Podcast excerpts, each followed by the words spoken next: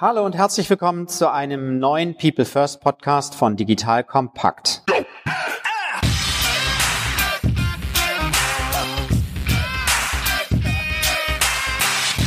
Mein Name ist Matthias Weigert und ich bin Geschäftsführer der Unternehmerschmiede.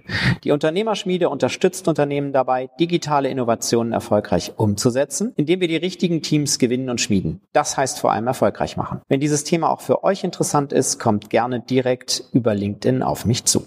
In unserem Podcast People First geht es um das Thema Mensch in der digitalen Welt. Heute spreche ich über ein Thema, das mir persönlich sehr am Herzen liegt. Es geht um das Thema der digitalen Bildung für Kinder. Wir bezeichnen die neue heranwachsende Generation gerne als Digital Natives, also Kinder, die in die Technologiegeneration hineingeboren sind. Und dabei bleiben viele dieser Kinder häufig digitale Nutzer. Wir werden aus diesen digitalen Nutzern digitale Kreative und dieses unabhängig vom sozialen Status der Eltern.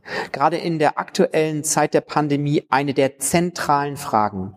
Wie geben wir Kindern eine Perspektive, kreative Technologien zu erleben und spielerisch anzuwenden? Wie finden Kinder heraus, was sie wirklich, wirklich wollen?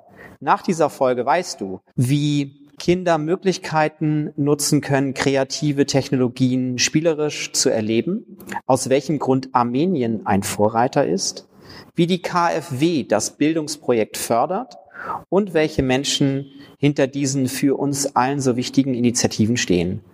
Heute geht es um TUMO, das über sich selber sagt, es ist das Center of Creative Technology. Zu Gast im Podcast heute ist Michael Strauß, der in seinem normalen Leben der CDO, also der Chief Digital Officer der KfW ist und mit unheimlicher Leidenschaft das Bildungsprojekt TUMO mit einem Team in Deutschland vorantreibt. Persönlich freue ich mich unheimlich, dass du heute bei uns zu Gast bist und über TUMO sprichst, Michael. Herzlich willkommen. Dankeschön. Zu Beginn bitte ich ja immer meine Gesprächspartnerinnen und Gesprächspartner, sich einmal kurz vorzustellen. Michael, was sind so deine Lebenslampen? Was hat dich dazu gemacht, was du heute bist? Oh, das ist eine gute Frage. Vielleicht fange ich erstmal an, was ich mache, woher ich komme und vielleicht das ein oder andere Anekdötchen vielleicht noch dazu. Also Michael Strauß, mein Name. Ich bin tatsächlich in Frankfurt aufgewachsen. Wenn man in Frankfurt aufwächst, muss man natürlich braver Banker werden. Das war ich auch, habe ich mal brav auch gelernt, habe studiert, bin zurück in der Bank gegangen. Das war die Dresdner Bank, Gott hab sie selig, die gibt's ja leider nicht mehr. Aber ich habe auch schon gemerkt, so Bankgeschäft, ach, ist es das eigentlich für mich so, wenn du so ein paar kreative Ideen hast, manchmal so in der starken Hierarchie stößt man dann schon mal auf äh, Gegenwind, nicht wahr?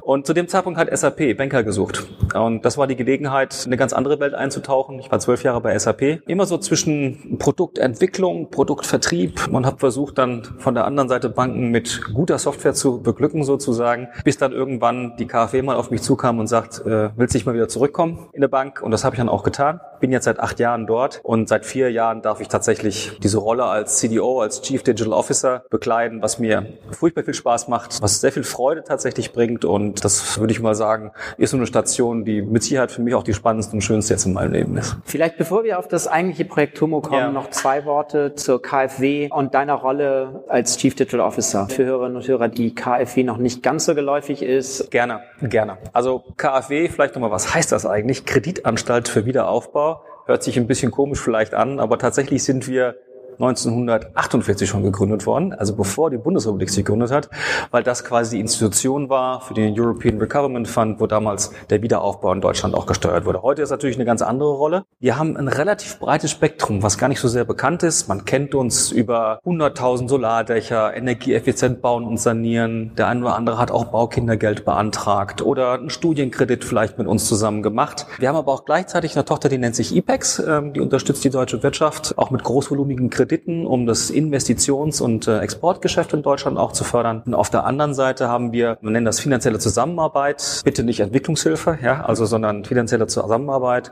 wo wir für das Bundesministerium für wirtschaftliche Zusammenarbeit in übrigens 80 Büros weltweit äh, versuchen auch zu unterstützen und, und Mittel zur Unterstützung auch hinzubringen quasi. Meine Rolle ist eigentlich so in zwei Richtungen. Das eine ist, wie in jedem Unternehmen, wie gehen wir mit Digitalisierung um? Was heißt für uns digitale Transformation? Was heißt heißt agile Arbeitsweisen. Wie passt das zu uns als KfW? Anstalt öffentlichen Rechts. Ich sage mal, willkommen in der Anstalt Auf der einen Seite also das Thema nach innen, natürlich auch die Frage, welche Technologien passen an welcher Stelle, wie können wir neue Technologien einsetzen. Und auf der anderen Seite immer die Frage, wie können wir auch bei uns in Deutschland das Thema Digitalisierung fördern. Und da auch immer Gedanken zu haben, wo könnte es passen, was könnte ein ordentliches Förderprogramm sein, an welcher Stelle können wir der deutschen Wirtschaft helfen oder wo können wir auch im Bildungsbereich helfen. Das ist so die Rolle, die ich da bekleide. Also auch eine spannende Rolle bestimmt und ein spannendes Thema für einen weiteren Podcast. Heute sind wir hier zusammengekommen, weil es ein Herzensprojekt gibt. Ihr habt einen Bildungsauftrag, habt ihr nicht, aber ihr seid schon sehr nah dran, auch Bildung in der digitalen Form zu fördern. Wir sitzen gemeinsam heute hier in Berlin im ersten TUMO-Zentrum in Deutschland, haben uns auch Corona-konform nochmal getestet vorher, sodass genau. wir also hier wirklich live auch den Podcast aufnehmen können. Ähm, erzähl uns doch ein bisschen, wie kommt es zu dem TUMO-Vorhaben? Was steckt eigentlich dahinter? Den Hörerinnen und Hörern so ein bisschen begreiflicher machen, was das Projekt eigentlich ist. Ich muss überlegen, wo ich jetzt anfange. Vielleicht noch eine Begriffsklärung, weil häufig erschrickt man hier in Deutschland, wenn man den Begriff TUMO hört. Du hast ja in der Einleitung gesagt, was hat das mit Armenien zu tun? Das kommt aus Armenien tatsächlich und wie wir dazu kommen, kann ich nachher noch was erzählen. Tatsächlich ist es so, dass dieses TUMO-Gebäude in Armenien in einem Park steht, der nach dem armenischen Nationaldichter benannt ist. Der nennt sich Johannes Tumanyan, kurz TUMO. Also hat nichts mit Tumor zu tun oder irgend sowas. Daher kommt der Name. Vielleicht das nochmal vorneweg. Wie kommen wir dazu? Vielleicht eines ganz wichtig. Natürlich haben wir auch den Auftrag, das Thema Bildung im Allgemeinen zu fördern.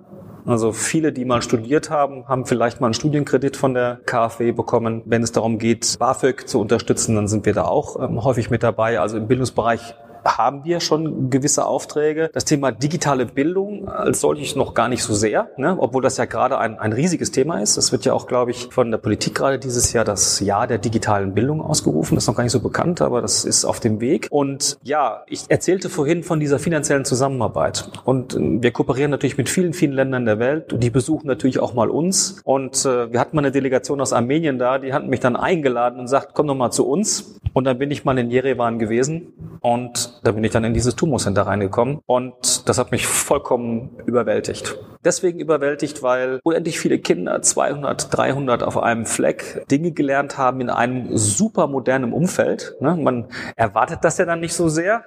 Ganz im Gegenteil, man hat etwas gesehen, was es bei uns in Deutschland überhaupt nicht gibt. Kann ich nachher erzählen, noch was da so alles mich beeindruckt hat. Aber die Kernfrage äh, für mich persönlich war, als ich es gesehen habe, gibt es sowas eigentlich in Deutschland? Haben wir eigentlich die Möglichkeit, ich nenne das immer gerne barrierefrei, das heißt kostenfrei, genau diejenigen auch zu fördern, die vielleicht nicht das Privileg haben, von ihren Eltern einen Programmierkurs bezahlt zu bekommen. Aber nicht nur das, sondern in einer besonders großen Vielfalt auch dem Thema digital sich zu nähern. Und das gibt's tatsächlich nicht. Und das uns am Ende bewogen zu sagen, okay, dann lasst uns doch das nach Deutschland holen. Lasst uns das pilotieren, hier einen Leuchtturm hinbauen. Und der steht jetzt hier in Berlin, leider na, zu Covid-Zeiten ähm, in virtueller Nutzung. Aber der steht jetzt hier und lasst uns versuchen, möglichst viele Nachahmer in Deutschland zu finden. Naja, so haben wir uns ja auch ein bisschen kennengelernt. Und ja, das ist das Ziel dahinter. Und das vielleicht mal so in der Nutshell vorneweg. Magst du noch ein bisschen was zu dem Purpose, dem allen zugrunde liegen, warum Tumo in Deutschland? Was für eine Lücke schließt Tumo? Was ist so dieser Kerngedanke, der dich bewegt, der das Team auch mobilisiert hat, später das zu erschaffen, was wir hier jetzt sehen? Vielleicht muss man nochmal beginnen und sagen, was ist Tumo eigentlich? Vielleicht wirklich kurz beschrieben. Und wir werden da sicher nochmal im Detail drauf eingehen. Also TUMO nennt sich nicht etwa TUMO MINT Zentrum. MINT ist ja hier in Deutschland so ein schöner Begriff. Ne? Also ähm, wenn es um Mathematik, Naturwissenschaft und so weiter, MINT-Förderung, nein. Es nennt sich ganz im Gegenteil Center for Creative Technologies. Und das ist für mich ganz arg wichtig. Warum? Weil TUMO ein kostenloses Angebot ist für Kinder von 12 bis 18 Jahren, die die Möglichkeit haben, in 14 verschiedenen Curricula sich fortzubilden und das kostenlos. Und das geht über 3D-Design, Game Development, Music bis hin zu ja, Programmierung oder Robotics und ist eine Vielfalt von Angebot, wo Kinder vielleicht auch mit einem mal beginnen können und sagen, oh, das passt nicht zu mir und dann in anderes reinspringen können und es ist überhaupt kein Problem. Also es ist die Breite des Angebotes und das hat mich erstmal bewegt, das habe ich noch nie gesehen vorher. Das zweite ist das natürlich das kostenlose. Bildung in Deutschland ist teuer wenn wir jetzt so hier sitzen, wir sind, sorry, wenn ich nicht so sage, wir sind privilegiert. Wir können unseren Kindern dann mal, was weiß ich, für vier, fünf Wochen mal so einen Robotics-Kurs ermöglichen, aber der kostet Geld. Und du kriegst den in der Regel für 200 Euro. Bitte schön, wer kann das bezahlen? Und das sind ja nur vier, fünf Wochen. Alles oder das Angebot, sich in Digitalthemen auszubilden in Deutschland, ist meistens extrem teuer. Und das befördert natürlich die Schere, die wir sowieso schon bei uns in Deutschland haben, also das Kostenlose. Damit habe ich natürlich das Thema Menschen mit Migrationshintergrund, Menschen, die eben finanziell nicht die Möglichkeit haben, eben in einem sozial schwächeren Umfeld leben, die haben die Möglichkeit, eben kostenlos das zu genießen aber gleichzeitig auch das zusammen mit Leuten zu tun, die vielleicht besser situiert sind. Also in so einem Center trifft sich arm, reich, dick, dünn, ich sage mal Geldrup, schwarz, weiß und das ist total cool. Und schließlich und endlich ist es so, und das will ich gar nicht leugnen, ich habe auf meine Kinder geschaut, die sind 13 und 15 und ich habe immer mal gesucht und habe gesagt, haben die was? Gibt's da was? Und er hat gesagt, ey, das ist genau das, was sie brauchen. Und das gibt's bei uns halt nicht. Und ein schönes Beispiel für mich ist auch, und das ist auch so eine Gender-Thematik, vielleicht ganz interessant, ich habe mal mit den Fraunhofer-Kollegen gesprochen, die kriegen immer, seid mir nicht böse, wenn ich das so sage, immer ein bisschen Ärger, weil irgendwie in ihren Instituten 85 Prozent nur männliche Assistenten, Studenten oder wie auch immer sind. Aber was sollen sie tun? Weil die Selektion passiert ja vorher. Und das ist genau das Thema. Und wenn ich jetzt meine Tochter fragen würde, ey, wie sieht's denn aus? Machst du jetzt mal einen Programmierkurs? Dann wird sie total begeistert sagen, ja, mache ich gerne. Nee, sie wird es überhaupt nicht gerne tun. Wenn ich aber sage, wie wär's mit 3D-Design? Ja, wie wär's mit ein bisschen Music? Wie wär's mit ein bisschen Game und so weiter? Dann macht die das sofort.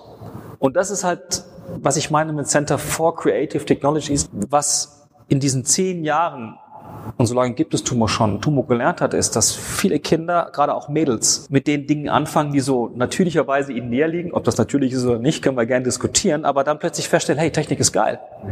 Und dann fangen sie plötzlich an, Python zu programmieren. Und das ist das, was ich meine. Auch die Einstiegshürde für solche, die sagen, auch eigentlich interessiere ich mich gar nicht dafür zu senken. Und das funktioniert. So, das vielleicht mal so im Super, also nochmal ja. vielleicht zusammengefasst. HAPES ist Zukunftsfähigkeit sichern, Bildung fördern und insbesondere digitale Bildung über kreative Technologien, die angewandt werden und in unterschiedlichen Curricula erlernbar sind. Ja, vielleicht noch eine Ergänzung. Wenn wir über die Grenzen schauen, nämlich jetzt mal Dänemark, da sind 90 Prozent der Schulen mit WLAN ausgestattet. Für die war die Herausforderung jetzt in der Pandemie eine andere als für uns. Wohlgemerkt, wir haben jetzt natürlich alle gelernt, wie wichtig auch das Thema digital wohlgemerkt, man muss das unterscheiden, in den Schulen ist. Denn das, was ja fehlt oder gefehlt hat, was wir alle als Eltern auch erleben, ist Hardware. Hat eine Schule überhaupt einen WLAN-Anschluss? Haben sie genug Tablets? Sind die Lehrer ausgestattet? Etc. pp. Aber das ist alles Technik. Aber haben wir Lehrer, die den Kindern Robotics beibringen? Gibt es welche, die wissen, wie man Games Development, die vielleicht wissen, wie man drei Zeilen Python schreibt und so weiter. Ich will das gar nicht verlangen von Lehrern. Wir verlangen ja immer, dass alles aus der Schule kommt. Und deswegen ist TUMI mir auch so wichtig, weil es ist ein außerschulisches Angebot. Das heißt, die Kinder gehen dann in das Tumor-Zentrum, wenn die Schule vorbei ist und wenn es sie interessiert. Und so ist das ein sehr, sehr ergänzendes Element. Und das finde ich ganz gut, weil wir manchmal hier in Deutschland auch immer glauben, das muss der Staat alles richten, das muss alles aus der Schule kommen und die Lehrer und alles drum und dran. Ich glaube das nicht. Ich glaube, wir brauchen komplementäre Angebote. Ihr Lieben, hier ist Joel von Digital Kompakt. Und wenn man sich mit dem Thema Homeoffice beschäftigt, dann wird man irgendwann auch auf unseren Partner, das Berliner Startup Lendes, aufmerksam. Die haben nämlich eine spannende B2B-Lösung entwickelt und ich habe Julius, den Gründer von Lendes, für euch in der Leitung. Julius, erzähl doch mal kurz, was genau ihr so treibt und für wen das heute relevant ist. Ja, super gerne. Mit Lendes vermieten wir Büroausstattung an Unternehmen fürs Büro, aber natürlich auch für das Homeoffice. Und das inkludiert Produkte wie zum Beispiel Tische, Stühle, aber auch Laptops, Smartphones Smartphones und Screens. Und zusätzlich bieten wir den Unternehmen eine Software, mit der sich die gesamte Beschaffung und Verwaltung der Büroausstattung per Klick managen lässt. Gut, klingt spannend. Wie würde denn der Prozess aus Kundensicht mit euch funktionieren? Ja, das ist super einfach mit Lendes. Vier Schritte. Zuerst können Unternehmen ihren eigenen Shop konfigurieren. Das heißt, sie können auswählen, welche Produkte sie ihren Mitarbeitern anbieten wollen. Dann können Mitarbeiter sich selbst einloggen in die Plattform und sich auswählen, was sie wirklich auch für ihr Homeoffice benötigen. Wir liefern liefern dann mit Lendes aus und montieren alles ordnungsgemäß. Und zu guter Letzt lässt sich alles über die Plattform managen. Das heißt, ich habe komplette Transparenz, wo welche Homeoffice-Arbeitsplätze stehen und kann diese bei Bedarf anpassen per Klick. Was sind denn kurz zusammengefasst die Highlights für eure Homeoffice-Kunden? Zuerst ist es super einfach mit Lendes. Dann über unsere Software lässt sich das Homeoffice wirklich per Klick aufsetzen und das nimmt natürlich eine große Last von den HR- und Office-Managern. Des Weiteren sind wir super schnell. Wir liefern so wie Amazon innerhalb von einer Woche und wir sind sehr flexibel, denn durch unser Abo-Modell lässt sich alles monatlich anpassen, so wie man es braucht. Ganz besonders wichtig, glaube ich, ist auch, dass die Mitarbeiter sich sehr wertgeschätzt fühlen, denn sie können selber auswählen, welche Homeoffice-Ausstattung sie wirklich benötigen. Super, danke dir, Julius. Für alle von euch da draußen, für die das spannend ist, habe ich unter digitalkompakt.de slash lendes deshalb eine Weiterleitung eingerichtet und mit dem Code digital-kompakt bekommst du die ersten zwei Monatsmieten geschenkt. Natürlich finde ich das auch in den Shownotes und alle Sponsoren findest du immer auch auf unserer Sponsorenseite unter digitalkompakt.de slash Sponsoren. Das heißt konkret, es ist ein ergänzendes Angebot zu einem schulischen Curriculum, das ihr Kindern anbietet, jetzt von 12 bis 18 Jahren. Wie kann ich mir das vorstellen? Wie ist das so ganz operativ, wenn ich jetzt so ein Kind bin, vielleicht 14, habe irgendwie so erste Kontakte, spiele ein bisschen irgendwie ein cooles Online-Game und möchte jetzt mehr. Wie kann ich mir das Lernen hier vorstellen? Ich glaube, wichtig erstmal zu beschreiben, wie funktioniert das Ganze. Also ich beschreibe das immer so, dass ich sage, du musst ein pyramidales System System. Pyramidal bedeutet, du hast ein Basisangebot und das Basisangebot ist ein Self-Learning-Angebot. Das heißt, in diesen 14 Curricula, und das ist auch wichtig, es ist von jungen Leuten für junge Leute auch geschrieben.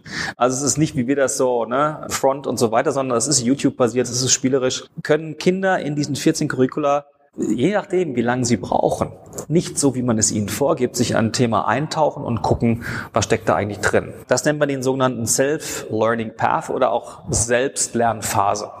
Und wenn Sie beispielsweise, nehmen wir jetzt mal Game Development, durch dieses Curriculum durch sind und sich quasi qualifiziert haben, gibt es in der nächst höheren Stufe ein Workshop-Angebot, wo Kinder dann eine ganze Woche lang zum Beispiel mit einem Experten zusammen in einer Gruppe von zehn ganz tief eintauchen, eigene Prototypen bauen und das Thema wirklich vertieft kennenlernen. Und in der Spitze gibt es noch die sogenannten Learning Labs. Das heißt, auch in Kooperation mit Unternehmen, die sich mal zeigen wollen, vielleicht auch ein paar schlaue junge Leute ein bisschen akquirieren wollen, Angebote und sagen, komm, wir machen jetzt zusammen mal in unserem Geschäftsfeld ein Prototyp im Robotics-Umfeld oder im Development-Umfeld oder wie auch immer.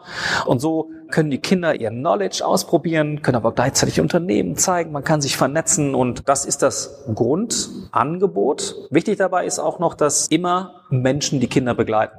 Also ich spreche zwar von Self-Learning, aber hier physisch in diesem Tumor Center sind Coaches beiseite, da können sie mal die Hand heben und sagen, hör mal, das verstehe ich nicht und dann sind sie auch dann da und helfen, aber generell sind die Kinder auf sich selbst gestellt. Und vielleicht noch ganz wichtig, ganz zu Beginn gibt es für die Kinder so eine Art Orientierungsphase, wo sie erstmal gucken, welches von diesen Curricula gefällt mir eigentlich am besten. Und wenn sie die dann ausgewählt haben, dann starten sie quasi. Also ein pyramidales System. Und wenn du jetzt fragst, wie der 14-Jährige, der jetzt Game macht, irgendwie dahin kommt, sage ich einfach, komm vorbei, guck dir es an und mach das, wozu du Spaß hast. Das Angebot ist da. Und wir erklären dir vor allen Dingen, wie du nicht nur Game spielst, sondern wie du es entwickelst. Und das vielleicht noch, wenn du erlaubst, ist mir ganz wichtig. Du hast von Digital Natives gesagt. Also das muss ich vorsichtig meiner Wortwahl sein, aber mich kotzt dieser Begriff echt an. Warum? Unsere Kinder sind keine Digital Natives. Ich meine, das hat man unserer Generation ja fast schon gesagt. Wir wollen jetzt nicht sagen, wie alt wir sind, dass wir Digital Natives sind. Die Kinder sind Digital Consumer. Sie sind Consumer. Sie hängen an ihrem Ding dort, die daddeln rum. Sie sind auf TikTok, Facebook, Instagram und so weiter, werden durch alles, was rundherum irgendwie passiert, in diesem Medium auch manipuliert. Aber sie haben keine Ahnung, was technisch dahinter passiert. Und wir müssen allen Kindern, genauso wie Erwachsenen übrigens auch, beibringen, was steckt dahinter, wie kannst du es gestalten, wie baut man sowas eigentlich. Und das müssen sie lernen. Und deswegen ist mir das Thema so wichtig. Das kommt auf jeden Fall rüber. Das ist äh, fantastisch.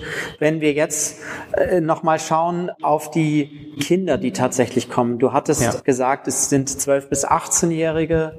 Gibt es einen Schwerpunkt in irgendeiner Form, wo ihr sagt, das ist so eine Zielgruppe, auf die wir innerhalb dieser doch sehr breiten Altersgruppe besonders Wert legen, gerade am Anfang? Es gibt keinen Fokus. Tatsächlich ist es so, dass es keinen Fokus gibt, weil wir das nicht wollen. Ja, es soll erstmal offen sein. Aber ich kann vielleicht Beispiele geben, wie man das auch gewissermaßen steuern kann. Also es ist jetzt nicht so, dass wir jetzt hier im Greenfield irgendwie was hinstellen, sondern das ist ja schon erprobt. Ähm, Dumo gibt es seit zehn Jahren. Vor vier Jahren gab es so den ersten Ableger international, der ist in Paris. Ne, in Leal, schön zentral gelegen. Und der Hauptpurpose von diesem Thema in Paris waren zweierlei Dinge. Also zum einen, die Oberbürgermeisterin von Paris, so die Sponsorin davon, der waren zwei Dinge wichtig. Das erste ist, 50 Prozent müssen Mädels sein und 50 Prozent müssen aus den Banlieues kommen. Also man kann das auch ein bisschen steuern. Das wollen wir jetzt erstmal nicht tun, ja, aber es ist ein Element. Und interessanterweise ist es so, dass in Paris riesige Wartelisten sind und die, die warten müssen, sind nicht die Armen. Ja, das sind die Reichen. Also man kann es als Steuerungsinstrument nehmen. Aber eigentlich wollen wir das offen halten. Das Schöne hier in Berlin ist, wir haben ja leider virtuell beginnen müssen, aber wir haben ohne irgendwas zu steuern eine 45-prozentige Mädelsquote. Das finde ich sensationell, finde ich toll, freut mich total. Aber nein, es gibt keine Grenzen, es gibt keine Einschränkungen. Das kann man sicherlich überlegen, ja, später, aber altersmäßig überhaupt nicht. Und man merkt auch, wir haben letztens mal hier unsere Kinder befragt, wie gefällt's euch denn und so weiter und so fort. Und hat uns eine Mutter tatsächlich geschrieben, wie glücklich sie ist, dass sie für ihren 16-Jährigen jetzt endlich mal was gefunden hat, was ihm richtig Spaß macht. Und wir hatten auch ein bisschen Sorge, na ja, 12, 13, 14, die kommen bestimmt und die anderen vielleicht gar nicht so sehr. Das ist nicht so. Das hat uns bestärkt. Also Grenzen gibt's keine und wer Lust hat, soll's machen. Und äh, ganz ehrlich, ich jetzt meinen Sohn an, der ist 15. Ich wäre heilfroh, wenn ich so ein Angebot für ihn hätte. Ich wüsste, er hätte Spaß. Und spätestens dann, wenn es in die Praxis geht, mal prototypisch zu arbeiten, das ist es eigentlich. Und äh, Vielleicht ein Satz noch dazu, was ich auch noch immer gerne teile, ist, es kommt ja aus Armenien und einer der Gründer Pegor Papazian, der, der lässt immer einen Satz los, der mich sehr beeindruckt, der heißt, Kids um, hate to study, but they love to learn. Und das ist es. Wenn sie etwas begeistert, dann sind sie da dran. Wenn man ihnen aber fest vorgibt, was sie zu tun haben mit einem klarem Lernplan und so weiter und so fort, das ist was anderes. They love to learn, wenn es sie interessiert. Und wir wollen ihr Interesse wecken. Wie ist das konkret? Du sprichst von Gruppen, von Lerngruppen, Self-Learning. Wie viele Kinder sind hier so in diesem doch mhm. knapp 2000 Quadratmeter oder größer sogar? Ja. Wenn es denn wieder eröffnet werden darf, natürlich immer vor, unter der Voraussetzung. Aber wie können wir uns das vorstellen? Also grundsätzlich ist es so, es ist ein außerschulisches Angebot. Das heißt natürlich, dass das Angebot erst dann beginnt, wenn die Schule zu Ende ist. Klar. Wie läuft das? Die Kinder haben tatsächlich einen festen Stundenplan. Das heißt, die kriegen gesagt, Dienstag von 14 bis 16 Uhr hast du deine zwei Stunden. Hier in Berlin machen wir es tatsächlich, dass wir von ihnen vier Stunden die Woche verlangen. Das ist schon eine Menge Holz, aber sie machen es. Wir haben eine ganz geringe Absprungquote, trotz dass es virtuell ist. Ganz wichtig, das Konzept ist eigentlich nicht virtuell, ne? es ist on-site. Aber sie haben ihren festen Schedule. Das ist auch ganz gut, weil wir dann auch mal nachfragen können, warum war es denn heute nicht da gewesen? Ne? Ich meine, das ist ja for free, aber wenn jemand keine Lust hat, dann kann man auch mal fragen, du, es gibt andere, die würden das vielleicht auch gern machen. Nein, aber sie haben einen festen Stundenplan, zu dem sie dann einfach kommen, indem sie einfach aktiv dann auch agieren. Das ist das eine. Spannend dabei ist aber, das Tumozentrum ist morgens leer. Na? Und dann ist ja die Frage, hey, was machst du mit so einer riesen Fläche?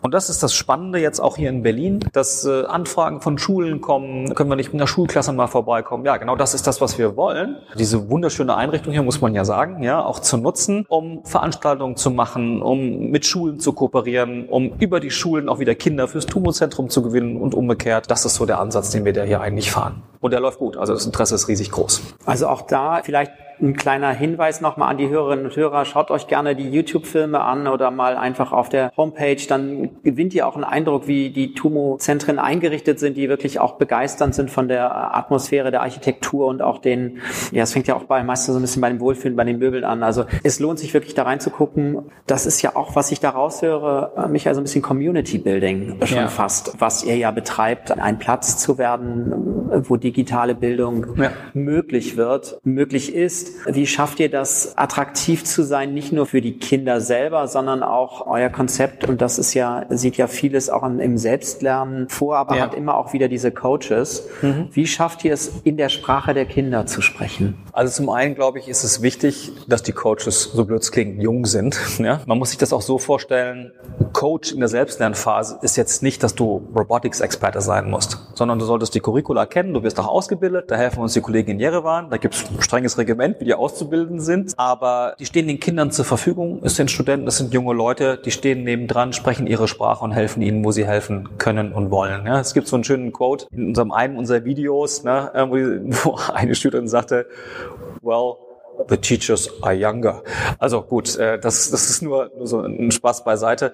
Ähm, nein, aber sie sollten schon die Sprache da auch sprechen. Interessant ist auch in, in Jerewan, dass die meisten Coaches, das läuft ja schon zehn Jahre, eigentlich solche sind, die es selber durchlaufen haben.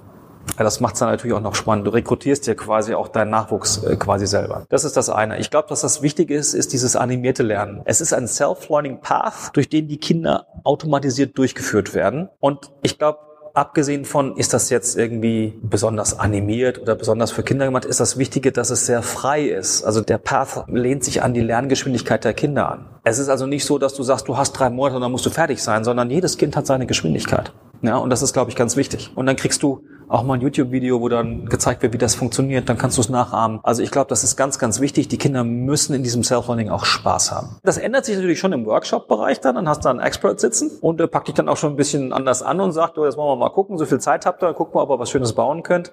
Aber wenn die Kinder sich über das Selbstlernen darüber qualifiziert haben, haben sie auch echt Bock drauf das Thema zu vertiefen. Also ist eigentlich überhaupt kein Thema. Und ich glaube, was auch sehr wichtig ist, ist, ich sagte schon, das ist On-Site. Natürlich ist es so, wenn so ein Zentrum so cool aussieht wie das hier, da bist du natürlich auch gerne. Das können wir leider jetzt noch nicht so sehr erleben, ne? aber wie gesagt, guckt euch das auf Videos mal an, wie es aussieht, ob hier in Paris, Jerewan oder sonst wo. Das ist die Community der Kinder untereinander. Die sehen sich natürlich auch immer zum gleichen Stundenplan. Ja, und dann werden auch Freundschaften geschlossen, man kennt sich vorher nicht, dann kennt man sich, dann lernt man sich. Also es ist allein ein Community-Bild schon darüber. Und vielleicht noch ein Aspekt zum Community-Bild. Ich sprach vorhin von dieser Pyramide. Das ist natürlich auch die Vernetzung mit Schulen bis hin zur lokalen Wirtschaft, die sich ja auch zeigen kann und sagen, hey, habt ihr nicht mal, ich biete mal was an. Ja, ich meine, das ist der Nachwuchs, von dem mir immer gefordert wird, er soll da ausgebildet werden. Hey, ich kann nur sagen, Unternehmen präsentiert euch, macht doch auch mal ein Learning Lab und macht euch bekannt. Und das ist natürlich auch eine wunderbare Rekrutierungsmöglichkeit am Ende, auch wenn das nicht zu aller Vorderst steht. Also hier auch nochmal ein klarer Appell äh, und eine Einladung an äh, Unternehmen, sich zu beteiligen. Also Fall. die Möglichkeit besteht, in unterschiedlichen Formen hier auch sich äh, aktiv einzubringen in die Weiterbildung von der nächsten Generation. Ja, nicht nur das, sondern du hast ja vorhin gefragt, Community. Und das ist mir auch nochmal ganz wichtig, das zu kommunizieren. Wir haben als KfW das deswegen jetzt gemacht, weil wir einfach mal zeigen wollten, dass das geht und dass es funktioniert. Damit wollen wir Nachahmer einfach animieren, inspirieren, das auch zu tun. Und es gibt einige. Ne? Ich gucke mal so zu meinem Gegenüber, findest das ja auch ganz cool. Ne?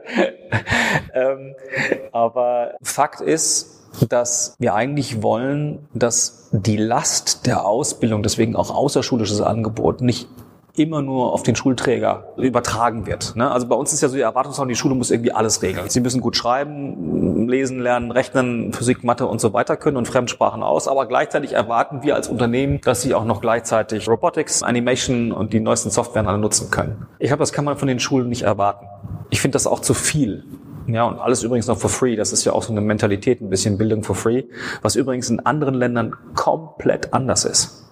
Ja, da wird in Bildung investiert und da ist es auch nicht schlimm, für etwas zu zahlen oder auch mal sich zu engagieren, Geld zu geben. Und das ist eigentlich, was wir wollen. Wir wollen Städte und Gemeinden, genauso wie aber vor allen Dingen auch Unternehmen dazu bringen, nicht zu jammern und zu sagen, es gibt keinen Nachwuchs, sondern sich zu engagieren vielleicht auch mal mit einem kleinen Betrag so ein Tumor zu unterstützen und sich sich selber auch dort zeigen. Und ich glaube, darum geht's. Ich nenne das mit Absicht jetzt nicht Private-Public Partnership, das ist mir irgendwie zu strukturierter Begriff. Aber wenn man interessierte Kommunen hat und ein paar Unternehmen, die lokal bereit sind, da mitzumachen, auch man braucht Geld für Bildung, ja, bitte engagiert euch und lasst uns gucken, dass wir da und dort noch ein weiteres Tumozentrum hinstellen. Das ist das, was wir eigentlich wollen. Das ist auch ein, nochmal eine gute Einladung und, und, ich finde dieses Bild, ich mag Bilder, ähm, immer sehr schön, Gemeinschaften zu bilden, äh, Partnerschaften zu kreieren, ohne dass es da Verpflichtungen gibt. Mhm. Äh, dennoch, und das finde ich auch in der Zusammenfassung nochmal ganz wichtig zu sagen und zu betonen, es gibt Regeln und einen Rahmen äh, hier auch für das Bildungskonzept. Also es ist nicht ein völlig offenes Haus, in das Kinder kommen, sondern es gibt einen, wie du da sagtest, auch bewusst festen Stundenplan. Es gibt Regeln, es gibt eine Entwicklung einer Lernreise, eines Learning Path, der Kinder die Möglichkeit gibt, sich auch zu orientieren und zu gucken, was andere in dem gleichen Feld gemacht haben. Ja. Jetzt gibt es das Tumor-Zentrum in Berlin noch nicht so lange, mhm. aber im Vergleich zu internationalen Zentren, wie lange sind so Kinder üblicherweise in so einem Learning Path? Gibt es da so Erkenntnisse, wie lange so auch die Verbindung in dieser Gruppe bleibt? Ziemlich lang um ehrlich zu sein. Also wir haben das natürlich vor allen Dingen aus Erfahrungswerten aus Jerewan. Übrigens, die haben 5000 Quadratmeter, ne, um das nur mal zu sagen. Die sind also noch mal viel größer als wir hier. Und dort sind inzwischen schon in den letzten Jahren über 20.000 Kinder durchgelaufen. 20.000, das ist nicht so wenig. Und wir haben auch die Erfahrungswerte aus Paris. Also die durchschnittliche Verweildauer eines Kindes in so einem Tumorcenter ist tatsächlich im Jahr Ein ganzes Jahr. Woran liegt das? Das liegt daran, dass man vielleicht mit einem Curriculum beginnt, dann das nächste nimmt, einen Workshop macht und dann sagt, oh, ich will mir das andere interessieren. Also es ist nicht so, dass, dass wir sie rauswerfen. Ganz im Gegenteil. Wenn sie bleiben und sich weiterbilden wollen, ist das genau das Richtige. Natürlich müssen wir auch gucken, dass neue dazukommen. Das ist keine Frage. Aber das passiert ganz automatisch. Und sie bleiben in der Regel dem Tumor Center auch sehr verbunden. Ja, wie ich schon sagte, also man hat die Coaches wieder aus der Runde rekrutiert. Ganz spannend ist das Modell, finde ich, auch in Tumor Jerewan. Die haben ein riesiges Gebäude und in dem dritten und vierten Stock hat sich eine Startup-Szene angesiedelt. Also manche Kinder sind quasi aus dem Tumor-Center direkt ins Startup reingewandert. Und das meinte ich übrigens auch mit Verbindung zur lokalen Wirtschaft, weil schnappt sie euch gleich sozusagen und, und investiert aber vorher auch. Und das finde ich auch einen wunderschönen, wunderschönen Anschluss an der Stelle. Natürlich, wenn jetzt jemand mit 13 anfängt, ob er dann fünf Jahre dabei ist, was weiß ich nicht. Aber ich kann mir gut vorstellen, wenn du da einen smarten Jungen oder ein smartes Mädel hast, die mit 15 äh, wahnsinnig gut mit allen möglichen Themen umgeben können, ja, dann hast du auch einen smarten Praktikanten vielleicht, der gerne auch nach der Schule ein bisschen was arbeiten möchte und an die Unternehmen rangeführt werden, die die reale Welt kennenlernen. Und es gibt natürlich auch so eine Alumni-Organisation und so. Gut, da sind wir noch nicht, aber wir hoffen, dass das schnell und bald passiert. Und, und wenn wir viele Tumorzentren haben in Deutschland, dann können die sich natürlich untereinander auch vernetzen. Ja, ich meine, wenn wir sagen, wir haben eins in Berlin, ich komme jetzt aus dem Rhein-Neckar-Raum, Heidelberg, Mannheim haben wir vielleicht eins, in München, Hamburg, Dresden, Magdeburg, I don't know, dann ist es so, dass man natürlich auch Coaches mal austauschen kann. Austauschen im Sinne von, dass man sie nutzt, auch in einem anderen Zentrum. Oder dass man sagt, warum soll ich mal eine Lerngruppe von A zur Lerngruppe nach B fahren, weil die machen dort ein super Learning Learning Lab von einem Unternehmen XY und so kann natürlich noch viel mehr Vernetzung stattfinden, der Zentren auch untereinander. Das ist so ein bisschen mein Traum. Ja? Ich glaube, das kommt auf jeden Fall auch aus dem Herzen bei dir. Das hören ja. wir. Was ist jetzt nochmal zurückkommt auf das Curriculum und die Inhalte? Ja. Ich habe im Vorgespräch auch verstanden, es ist ein Franchise-Konzept. Es wird zentral aus Jerewan gesteuert, auch dort mit einer gemeinnützigen Organisation unterstützt. Also es ist keine Organisation, ist die ist äh, Geld verdient damit, genau. Ihr Lieben, hier ist Joel von Digital Kompakt und ich schätze, dass die meisten von euch mir gerade aus dem Homeoffice zuhören und wahrscheinlich spielt sich dein Arbeitsalltag gerade zwischen Meetings, Kinderlärm, Haushalt und Spaziergängen ab. Dabei würdest du dir bestimmt am liebsten mal Zeit für dich nehmen, um wieder einen klaren Kopf zu bekommen und mit mehr Gelassenheit und Selbstbestimmung am Arbeitsplatz zu sitzen. Genau dafür habe ich heute die Lösung für dich. Denn unser Partner Stefan Lammers, den du bestimmt aus unserem High Performance Leadership Podcast kennst, hat das perfekte Paket zusammengestellt. Das Digital Leader Program ist eine Mischung Mischung aus Workshops und Coachings, um dir die Zukunft des Führens näher zu bringen. So gelingen dir effiziente Online-Meetings im Handumdrehen, du hast den vollen Durchblick bei Online-Tools und kannst dein Team wieder richtig motivieren. Nach dem Digital Leader Program kannst du dein Team aus dem Homeoffice mindestens so gut führen wie vorher im Büro. Das Programm beinhaltet über 30 Stunden intensives Lernen und Zusammenarbeit. Stefan und sein Team haben dazu passend diese vier Themenblöcke zusammengestellt. Top-Tools, Führungsskills, Executive Presence und Entscheidungsfindung. An diese wirst du erst inhaltlich in Workshops herangeführt und kannst dann das Gelernte anschließend in den Coachings üben, wo du ehrliches und kritisches Feedback bekommst. An dem Programm nehmen maximal zehn Führungskräfte teil, wodurch ihr eine exklusive und einzigartige Online-Community seid. Stefan und sein Team lassen euch aber auch nach der Teilnahme nicht im Regen stehen, sondern begleiten euch auch darüber hinaus, damit ihr langfristig erfolgreiche Digital Leader werdet. On top gibt es ein lehrreiches Handbuch, ein offizielles Zertifikat, eine Welcome-Box und eine fette Abschiedsfeier. Also, wenn das nicht verlockend klingt, dann weiß ich auch nicht. Wenn das für dich interessant ist, dann schau dir das Digital Leader Program jetzt einfach mal selbst an. Ich habe dir unter digitalkompakt.de slash digital leader in einem Wort eine Weiterleitung eingerichtet. Hey, und natürlich habe ich auch einen Rabattcode für dich. Mit digitalkompakt 10 in einem Wort geschrieben, sicherst du dir 10% auf das nächste Digital Leader Program. Und falls das zu schnell ging, verlinke ich dir das auch nochmal in den Show Notes und alle Sponsoren findest du immer auch auf unserer Sponsorenseite unter digitalkompakt.de slash Sponsoren. Vielleicht zu Beginn, warum entsteht sowas in Armenien ja. und nicht irgendwo anders auf dieser Welt? Sehr spannende, gute Frage. Vielleicht muss man was zum Land Armenien erstmal erwähnen. Also für all diejenigen, die zuhören und sagen, ey, wo liegt das eigentlich immer geografisch und wie groß ist das Land eigentlich? Ich beschreibe das immer so. Gut drei Millionen Einwohner. Von der Fläche so groß wie Brandenburg ungefähr, liegt nur 1000 Meter höher. Wir sind im Kaukasus. Kein Meer, keine Bodenschätze. Eins der größten Güter dieses Landes ist Bildung. Das muss man einfach sagen. Und äh, die Gegend um Jerewan nennt sich auch gerne nicht Silicon Valley, sondern Chess Valley. Auch Kinder lernen in der Schule bereits Schach. Ne? Also das, das soll man vielleicht noch erwähnen. Aber Bildung ist ein Riesenasset dort. Ja, es äh, gibt auch eine, eine sehr spannende IT-Szene tatsächlich. Man muss aber vielleicht auch nochmal zum armenischen Volk ein bisschen was sagen. Ähm, also drei Millionen Armenier leben dort in Armenien selber, aber das armenische Volk als solches sind eigentlich zwölf Millionen. Man spricht von der armenischen Diaspora. Ähm, neun Millionen leben über die Welt verstreut. Also wenn irgendjemand mit Ian aufhört, dann hat der oder die einen armenischen Hintergrund. Ganz bekannt ist Charles Aznavour. Der ist eigentlich Armenier. Ja, das weiß bloß kaum jemand. Da ist man ganz stolz auch in Armenien drauf. Aber Fakt ist, Bildung ist ein Riesenasset. Und wenn jetzt jemand fragt, ja, aber ähm, ist das denn State of the Art und, und ist das eigentlich gut, was die dort machen? Ähm, das ist das Schöne an der Diaspora. Derjenige, der damals diese Tumor Foundation gegründet hat, ist ein Amerikaner, ein armenischer Amerikaner, der ein smartes Startup hatte, das verkauft hat und über Geld eben dort eine Stiftung gegründet hat, die sich eben um Bildung tatsächlich jetzt auch kümmert. Und was auch spannend ist, ich hatte vorhin über Workshops gesprochen. Ne? Da gibt es natürlich ein paar Menschen mit armenischem Background in Stanford, in, beim MIT, bei Google, bei Microsoft. Und die kommen dann gerne mal nach Jerewan geflogen, um dort Workshops zu machen. Und sie kooperieren auch mit diesen Universitäten. Also es ist nicht irgendwoher, sondern es ist wirklich klasse, es ist inhaltlich ganz vorne dran. Und man muss sich auch keine Sorgen machen, weil das Curriculum immer wieder alimentiert, mit neuen Ideen weiterentwickelt. Und natürlich wird das, was wir als Franchise-Gebühr dann auch zahlen, dort wieder reingepackt.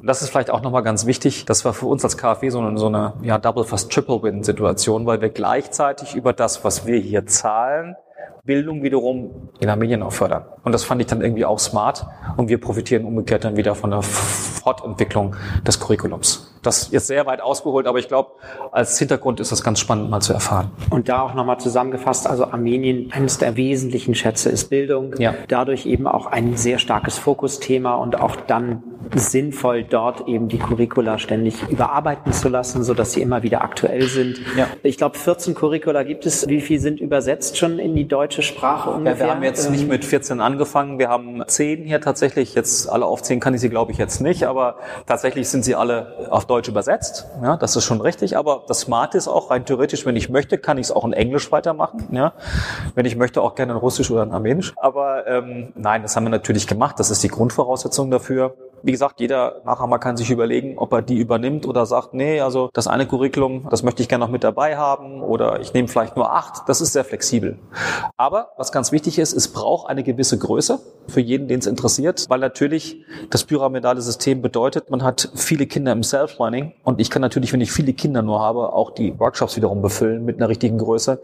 Das hängt miteinander zusammen. Also don't think small, da muss man schon think big sagen. Und das ist ganz arg wichtig. Nur dann kann das auch gut funktionieren. Klasse, jetzt braucht ja so ein Team neben einem Gebäude, einer tollen Ausstattung, Möbeln, vor allen Dingen Menschen, die Seele.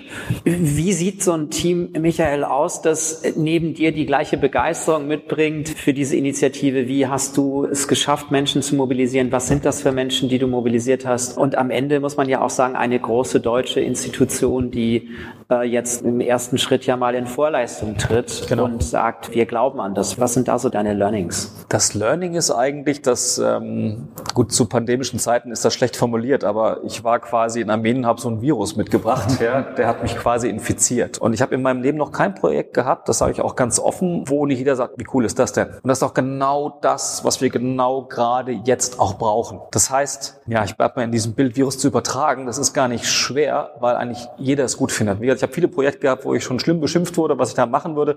Hier kreierst du eigentlich nur Begeisterung. Und so war das auch bei uns. Es war gar nicht so schwer, unseren Vorstand zu überzeugen, mal was anderes zu machen. Wir sind auch echt stolz drauf, dass wir es jetzt gemacht haben. Und so läuft das dann auch. Und dann braucht es natürlich ein paar Menschen, auch unser Team, was das hier aufgebaut hat, die da mit Haut und Haaren drin sind, die es auch mal cool fanden, was anderes zu machen. Das muss man vielleicht auch sagen. Ne? Aber was das Spannende ist, egal mit wem du sprichst, du findest immer mehr Mitstreiter. Und das ist eigentlich auch das, was ich mir wünsche, zu sagen, wenn jemand von euch jetzt, die ihr zuhört, meint, das finde ich jetzt ganz toll, ich möchte das bei mir vielleicht auch machen, sprecht uns an. Und was man immer braucht natürlich ist so ein Team. Ja, also ich gebe auch ehrlich zu, da wo ich wohne, versuche ich das jetzt irgendwie auch voranzubringen. Und das ist so mein privates Vergnügen. Hab ein paar coole Leute mit dabei. Wir treiben das gerade so ein bisschen und es funktioniert. Die Tür wird dir nie zugeschlagen. Aber natürlich, du brauchst ein paar Dinge. Du brauchst so ein Team, das das treibt mit Werbe. Irgendwann brauchst du auch eine Durchführungsorganisation. Ja, du brauchst irgendjemand, der das am Ende auch tatsächlich täglich dann betreibt. Du brauchst eine Immobilie und du brauchst Geld. Da muss man halt mit dem Klingelbeutel ein bisschen durch die Gegend tun und sagen, Hammer, willst du dich nicht dran beteiligen? Das ist aber zumeist äh, immer also jeder fühlt sich so ein bisschen, da müsste ich eigentlich auch mal was rein tun und kann also nur jeden animieren, startet das mal. Man kriegt eigentlich immer nur positives Feedback, das tut ganz gut. Ja. Super. Und mhm. neben diesen ganzen Dingen, glaube ich, braucht es auch noch eine Portion Aufmerksamkeit. Ja. Jetzt seid ihr ja auch ein bisschen bescheiden gestartet, aber doch auch prominente Unterstützung. Wie haben die zu euch gefunden? Wie habt ihr zu denen gefunden? Wer sind es vielleicht? Magst du da zwei, drei Worte zu sagen, wer für euch so ein bisschen ja. Aufmerksamkeit schafft? Ja, vielleicht eine ganz lustige Anekdote. Als ich dann dort in Lehre war, war habe, wird mir plötzlich dann ein Video vorgestellt, wo dann ein Jahr zuvor tatsächlich unsere Kanzlerin Merkel sich so ein Tumorcenter angeguckt hat und sie ist auch total begeistert davon, das muss man sagen. Das hilft natürlich da und dort mal, wenn man das so als Video zumindest auch zeigt, ja. Nein, tatsächlich ist es so, dass wir versuchen, auch gerade, sag ich mal, Fürsprecher, so Botschafter auch zu gewinnen. Ich darf da Staatsministerin Bär nennen, die ja für das Digitale auch zuständig ist, die auch hier schon gewesen ist und, und das ganz toll findet, auch supportet. Sie ist eine unserer Tumor-Botschafterinnen. Verena Pauster ist wohl bekannt, ja, ähm, das neue Land. Sie findet das auch total cool. Auch in Berlin ist hier und stößt immer mal ein paar Türchen äh, entsprechend mit auf. Also wir haben da schon prominente Unterstützer, die da und dort das Türchen dann aufmachen, wo es man entsprechend braucht. Das ist schon sehr, sehr hilfreich. Das zeigt, dass wir aber auch das Richtige zum richtigen Zeitpunkt gegriffen haben, weil das macht man nicht einfach so. Die beiden sind auch überzeugt von dem Ansatz. Toll, also auch das unterstützt nochmal die Botschaft im Grunde genommen, dass Bildung eben ein ganz zentrales Thema ist, ein Herzensthema eben und wenn nicht jetzt, wann dann eben auch so diese Digitalisierungsschub einfach kommen muss und das Tolle eben hier wieder nochmal betont, völlig ohne Grenzen, ohne Barrieren, ähm, genau. sodass also auch keine finanziellen Gründe jemanden abschrecken, hier sich weiterbilden zu lassen, sich ausbilden zu lassen. Das ist ganz toll. Jetzt würde mich nochmal interessieren, werde ich so ein bisschen erlebt auch im Gespräch, der merkt, du hast Energie, du hast Leidenschaft für das Thema. Was ist die Zukunft? Du hast davon gesprochen, ja. ihr wollt breiter werden. Wir haben eine Zielgruppe im Moment 12 bis 18. Wir haben natürlich noch jüngere Schülerinnen und Schüler. Wir haben viele ältere Menschen, die ja auch vielleicht eine Bildungslücke im Digitalen schließen wollen. Ja. Hast du ein neues Thema oder ist dein Thema äh, ist und bleibt jetzt erstmal das Virus weiterzugeben an ganz viele viele Begeisterte. Was ist so dein nächster Schritt?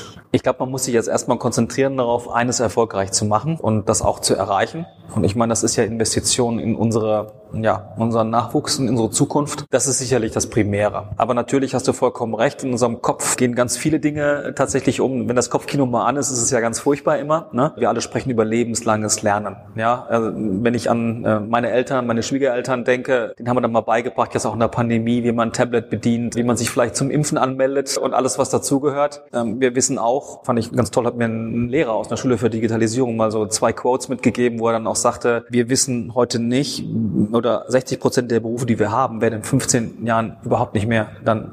Das heißt, wir müssen tatsächlich immer auch gucken, dass wir über alle Alterskohorten hinweg Angebote haben. Und die sind natürlich auch viel zu wenig. Ja, also mir wäre es am liebsten, ein Konzept zu haben. Stell dir vor, du hast einen Kreis, du, machst den so in schöne Scheibchen, ne, Kuchenscheibchen und sagst, in dem Alter bieten wir das an, für das, das, für das, das. Schönes Beispiel. Das kommt aus Frankreich. École 42 ist auch sehr, sehr bekannt. Das ist eher jetzt für Menschen, die relativ schnell auch zum Programmierer geschult werden wollen. Das ist auch ganz toll. Und ich finde, man sollte diese Angebote über alle Altersgruppen hin tatsächlich auch fördern. Und das ist das, was wir dringend tun müssen und ist dann der nächste Schritt. Jetzt wollen wir erstmal das hier anpacken und das äh, sozusagen ins Land bringen. Aber ähm, man ist ja viel für andere Schandtaten auch bereit. Ne? Also erstmal Fokus. Ja. Auch da finde ich, glaube ich, ein gutes Statement. Nicht sich verheben, sondern genau. einfach jetzt einmal dieses Thema weiterzutreiben, das Virus weiterzugeben im Norden wie im Süden der Republik und hoffen, dass eben auch viele auf diesen Zug aufspringen. Bildung ist ein schönes Thema und für mich auch immer am Schluss noch so drei Fragen fragen, Michael, wie bildest du dich selber weiter? Wie stellst du sicher, dass du immer wieder auf dem neuesten Stand bist? Ich habe ein Privileg. Ich habe einfach ein cooles Team. Und da sind ein paar Hardcore-Entwickler dabei, da sind ein paar dabei, die sich mit agilen Methoden, Design Thinking, Lean Startup, was es also schön an Buzzwords gibt, beschäftigen. Und dadurch, dass ich das sehe, sie es mir erklären und, auch, und manchmal auch erklären, hey, Old Boy, du hast dich gerade ziemlich übel verhalten. Das ist so, wie man vor 30 Jahren geführt hat. Also das ist so viel, das verkrafte ich schon gar nicht mehr. Also dann, dann nimmt man sich Dinge raus. Das ist Learning on the Job, um ehrlich zu sein. Natürlich greift man sich da und dort auch mal ein Büchlein, guckt mal rein, aber das ist das Daily Learning. Das ist für mich tatsächlich ein, Privileg, was ich da habe. Ja, das, das muss ich ehrlich zugeben. Und ganz ehrlich, in vielen Dingen, die da so im digitalen Raum rumfliegen, habe ich auch keine Ahnung. Das darf ich auch als CDO gerne sagen. Ich kann zwar über die Blockchain reden, ich weiß vielleicht auch noch, wie man eine Applikation drauf baut, aber jo, ne? Ähm, aber das gehört ja zum Job auch mit dazu, da bin ich ganz ehrlich. Gibt es so, also wieder noch eine Frage, so wie hältst du dich digital? Also bist du eher so ein Ausprobierer oder eher so ein Anschauer? Ich glaube, ich bin eher ein Anschauer ich muss ehrlich sagen, ich würde viel mehr gerne ausprobieren, aber da habe ich auch manchmal zu wenig Zeit. Ja? Ich habe auch noch eine Family und so weiter, das gehört auch mit dazu. Ne?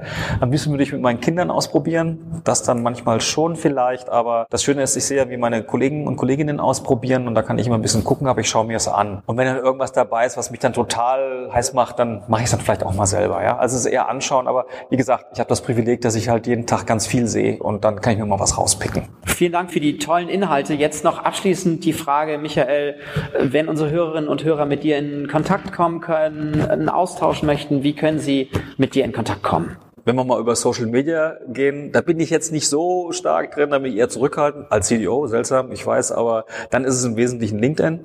Sprecht mich gerne über LinkedIn an, äh, Michael Strauß, KfW, schon habt ihr mich gefunden. Auch gerne E-Mail, Vorname, Nachname, kfw.de, auch kein Problem. Was ich euch empfehle, geht vielleicht mal auf unsere Website, also kfw.de, da haben wir unter der Rubrik Stories ich finde, einen wirklich schönen Überblick über all das, was äh, mit digitalen Lernen, was mit Tumor zu tun hat, auch mal aus etwas anderer Perspektive. Und wenn euch interessiert, oder ihr seid in Berlin und sagt, meine Tochter, mein Sohn ist 12 oder äh, 12 bis 18, ich möchte da sofort hin, macht das.